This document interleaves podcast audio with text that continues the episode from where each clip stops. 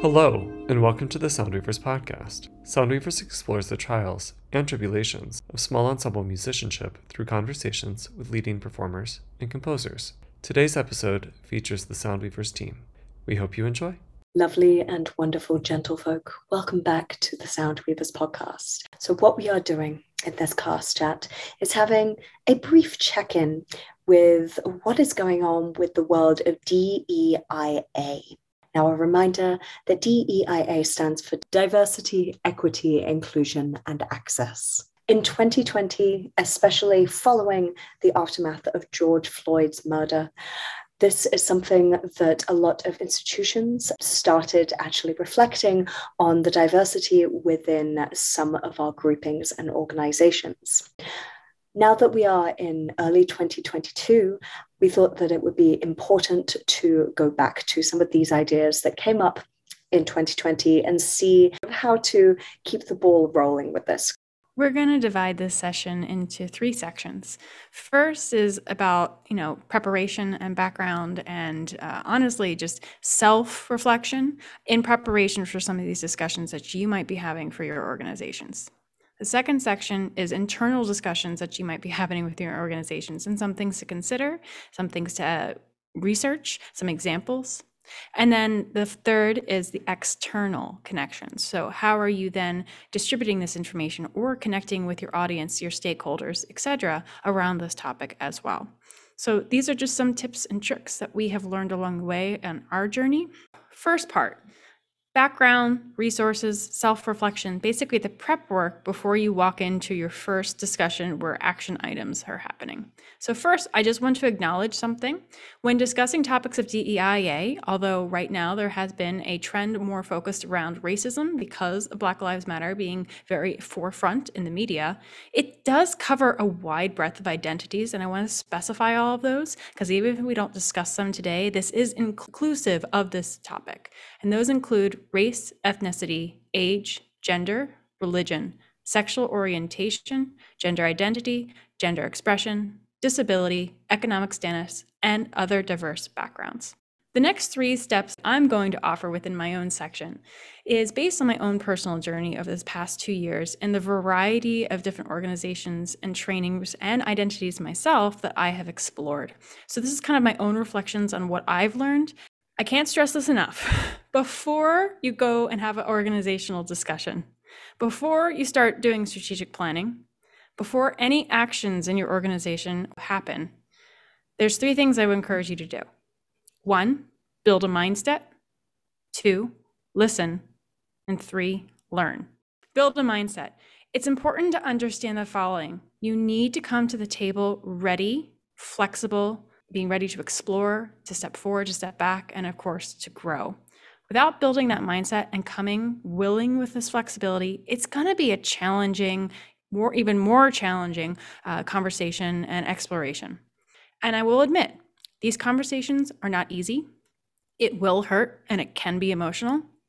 You will learn and discover a lot that you never thought or even heard about.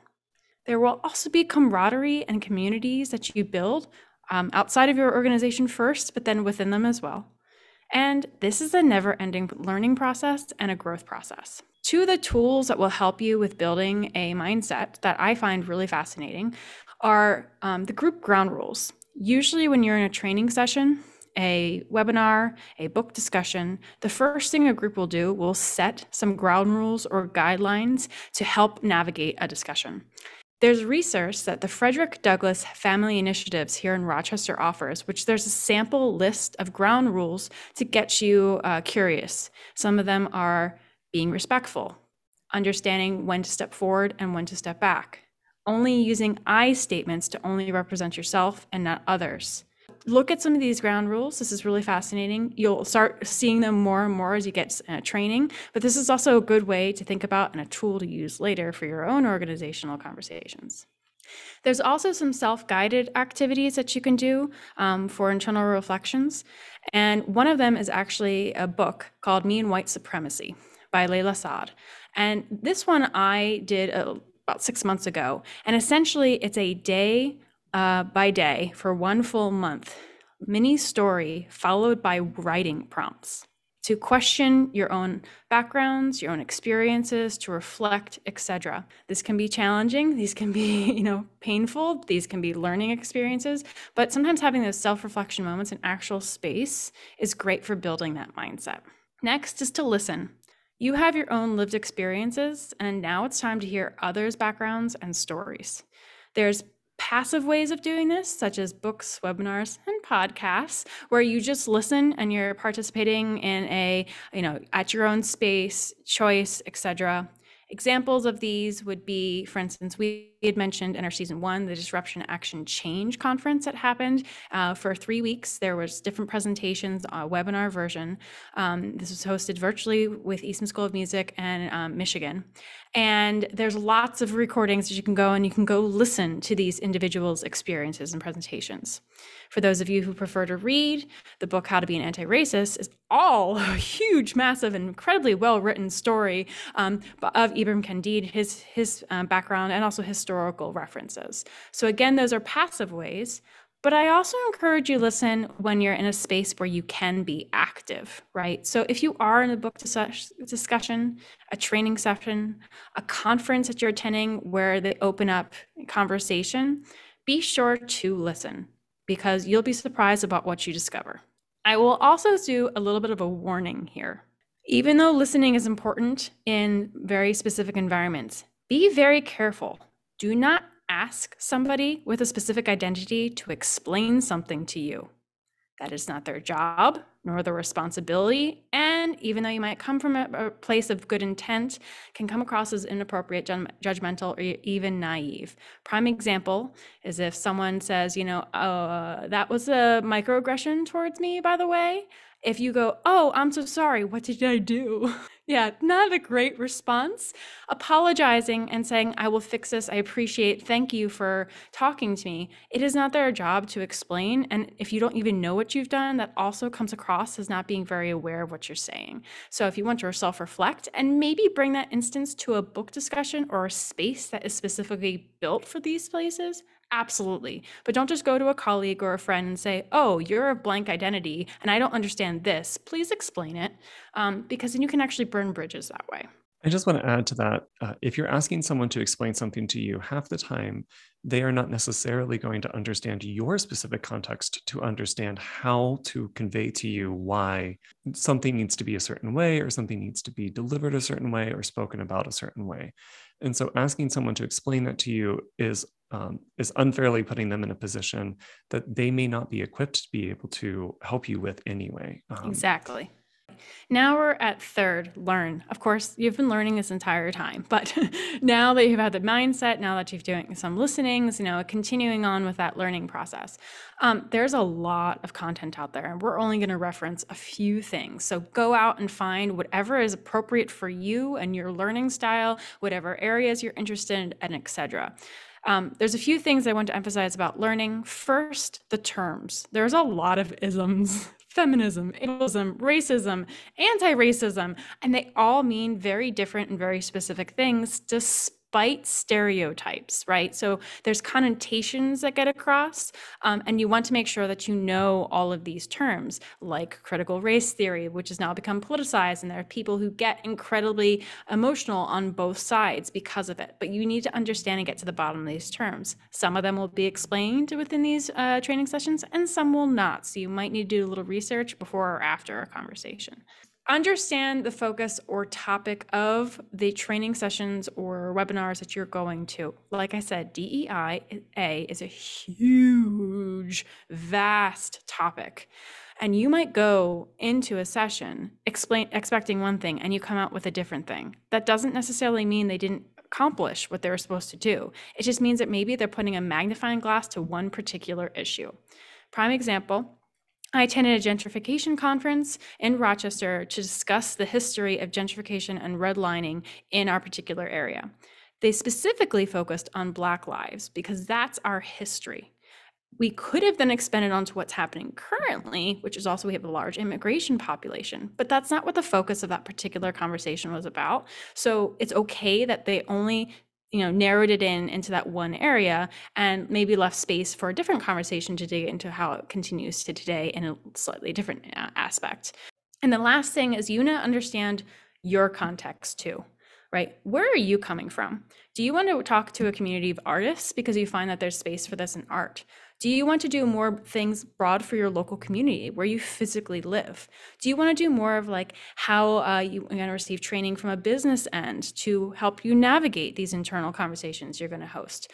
Um, so these also will change what resources you tackle, what resources you use, who, who are the presenters you pursue, etc. And you can do it from many, many multiple angles, and I encourage you to do so. But if you all do it from one side, let's say you just do arts, you're actually uh, leaving out a whole bunch of really relevant and potentially very important information from other areas. So I'd encourage you to use your multiple contexts and lenses and come from a variety of different angles. I uh, would like to take this conversation in the direction of um, bringing information in from outside your ensemble organization into your organization. And what I mean by that is that are thinking specifically beyond self education efforts and also trying to learn and develop ways to be able to interact with one another. So, one of the things that I wanted to just kind of uh, step back and think about is the fact that there are four components of language that kind of uh, are the essence of, of memory and learning and education listen, speak, read, and write. I think that it's really important for us to, to remember that we need to be in these types of conversations and in these types of experiences, maximizing our listening and our reading efforts. Um, and then trying to translate this into writing and i think something that we tend to overlook is the really is the importance of sitting down and having to chart out your thoughts and then you finalize this process by speaking I think sometimes when we have conversations, we get so ready to contribute our thoughts that we don't necessarily make sure that we have a wealth of, of experience and background to put into this. So, on that note, the thing that I think is really important is for us to identify who are the constituents and who are the stakeholders that we need to be incorporating into our discussions on these things, right? And I think on one level, that includes our listeners, that includes our um, audience members that includes our board uh, members. uh, board members that includes all of these different individuals that go into the actual um, lifeblood of an organization. But also we need to be considering who are our mentors and guides uh, and colleagues who are very well versed in specific issues people that we need to identify um, to learn from and to listen to and to read right so, one of the things that I've been really struck by, uh, I've been attending the Chamber Music America conference. The thing that's really compelling at, about this conference is that it is not explicitly a DEIA conference, but there are many DEIA sessions that are available to be attended. Um, you know, for example, putting anti-racist knowledge into action, or remixing and reimagining music education through an equity lens. Um, these sorts of sessions are sessions that are available to all of us at our various different professional organizations.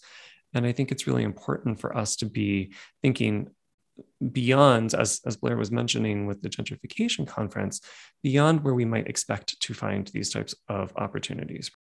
So, you know, one of the other components that I wanted to look at, at least when it comes to taking in information, is that um, it is very important to have a strategy for collecting and analyzing data. Uh, and I'm a data guy, as Blair and Rosie know quite well. Um, and I love spreadsheets and I love uh, collecting documentation and, and doing all of those sorts of things. But um, one of the things that I've been really finding in my own life that has been helpful is to really make sure that I am not only organizing this information, but taking it and actually using it. I think it's really easy for us to collect things. You know, how many of us have collected our programs since we were 12 years old? But the thing that's really uh, amazing is that, at least for me, I'm like, I'm so glad that I've been collecting this data because, you know, it's provided me the opportunity to sit down and say, okay, well, I'm going to look at all of the programs of the performances that I have done uh, since I have been begun working at Gettysburg College. And I'm going to look at the composers of all of those programs and I'm going to collect all of those and put them on a spreadsheet. And I'm going to analyze okay, well, how many of these composers are white identifying? How many of these composers are black identifying? How many of these composers are um, female identifying, right? And I'm going to take that information and I'm going to use it to really reflect on myself and how my programming decisions have uh, influenced uh, or, sorry, have um, upheld a system of white supremacy. And how can I make different choices to bring and uh, to break that down? So I think it's really important to reflect for ourselves as we're coming up with these strategies of where we want to take these things. What is the documentation that we have? What is the documentation that we need to collect? And then what are the analytical tools that we have to be able to actually look at these things? Uh, and it's really important for us to do, at least from my perspective, um, as a uh, as a performer and as an educator, I would encourage all of our listeners to really think about um, how they can come up with a collection and an- analysis strategy that will help them to get closer to their goals. I would like to add in here at this moment that it's okay to get help, right? Mm-hmm. Um, this might not be something that you do internally, whether it's the budgets or whether it's you guiding your own internal conversations, right? You can get external resources. So, those guidance and mentors that you found earlier in your self education, would any of them be appropriate to bring in to help you facilitate? Is there someone that you know that could do an assessment of your materials and be pretty, you know, objective and give you the hard facts? And because they know what to look for and how to look for it, they can manage a, a, a better and faster pace, or they understand spreadsheets like Adam does. Um, so I encourage you to also realize that you do not always have to do this on your own. There are individuals out there that you can connect with that can help you in navigating this.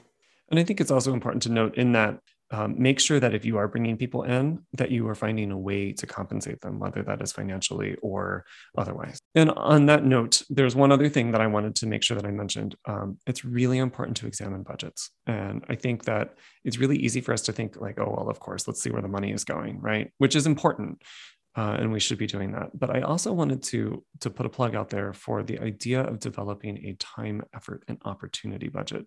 This is something that I've been playing around with in my own life and experience right now, and just sitting down and thinking about, well, how can I quantify the opportunities that I might feel are important to pursue, even if they don't necessarily help me to pay my student loan obligation.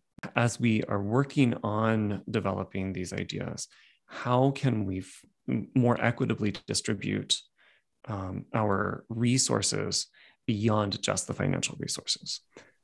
And I'm going to go ahead and turn this over to Rosie, who I believe is going to be speaking to us a little bit about how you communicate this outward. So once you have done all of this work within your within yourself, within your organizations, how do you then disseminate this to your public?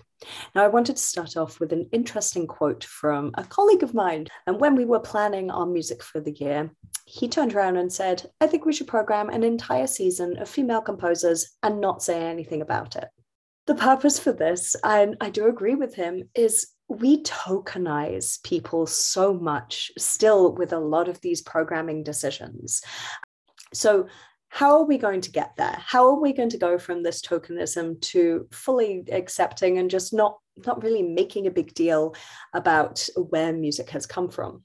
Well, one of the most important things to do is to not make your audience feel stupid this has a tendency to alienate audiences. Uh, so we need to make sure that certain donors and audiences are kind of given a way of um, coming around to listening to different musics that perhaps they haven't listened to before. They will end up enjoying it more often than not, but we do need to make sure that it is not put out as, uh, as I said, as tokenism going, oh, well, we have to have this person on a program. One thing that you do have to be um, uh, be aware of is transparency. This is something that we talk about in our next cycle. Uh, five by Five decided to make a pie chart each year and see what the uh, denominations are within the United States. And that is how they choose who they commission and who they program for a year. And they're very transparent about that. And they've said it's not a perfect way of doing it, but it is a way of making sure that everyone is represented in an equitable way that we are seeing in our society. Another thing is to get feedback from audiences. It's important to know that there is a dialogue and there is a discussion of why are we doing this and why is it important. So, for instance, I have a great colleague who's a musician that started going deaf at a certain point and has a cochlear implant. She's still active, but one of the things that she struggles with is people speaking on the front of a stage without a microphone but she's still coming to concerts. She can still feel, she can still hear, but that softness, that distance, and not being able to articulate. So she's just requested that whenever there's a presentation or a speaker, that they be mic'd, right? And it seems like a simple thing, but with chamber, we just usually go up and just talk, you know, even in a church situation. And right, that there is something you can learn from them. It's a slight flexible change, and now you're being more inclusive in that mindset. So little things like that can really, you know, have an impact on your audience. So, with your audience, we also want to show the benefits within the organization of being more diverse. And that is going to just become more and more apparent the more years that we go through this. And this again lends into our transparency issue. Give updates. So, if you have your social media or a newsletter, write up what is happening so that your audience can follow along and see how these changes are making a good impact on your company and on your ensemble. And further to that, collaborate. Rather than just being an organization on your own, you can collaborate with all sorts of different places, both locally or nationally or even internationally. For example, I know that the Rochester Philharmonic often uh, collaborates with ROCmusic, which is a brilliant El Sistema style program. And we play alongside those kids once or twice a year in our um, around the town concerts which is a wonderful experience for the musicians in the orchestra, but it's also a wonderful experience for those kids to get to play with the professional symphony orchestra. And so there's just a lot of different ways of making sure that the audience doesn't think, oh, this is a flash in the bucket and we're going to go back to just playing Beethoven. I'm sorry, Beethoven, I pick on you every time we do this. but we need to make sure that this isn't something that is going away and it is a way that we are making sure classical music evolves because art does evolve and we need to make sure that it's not stagnating because of something foolish such as not being diverse. And now we have come pretty much to the end of this discussion. So thank you all so much for joining us today. I didn't do a proper introduction at the beginning, but once again, I'm your harping host, Dr. Rosanna Moore, and I am joined by our co-hosts, Dr. Blair Kerner and Dr. Adam Paul Caudle. If you would like to learn any more about DEIA. There will be some uh, resources down in our show notes, and we look forward to seeing you in a future episode.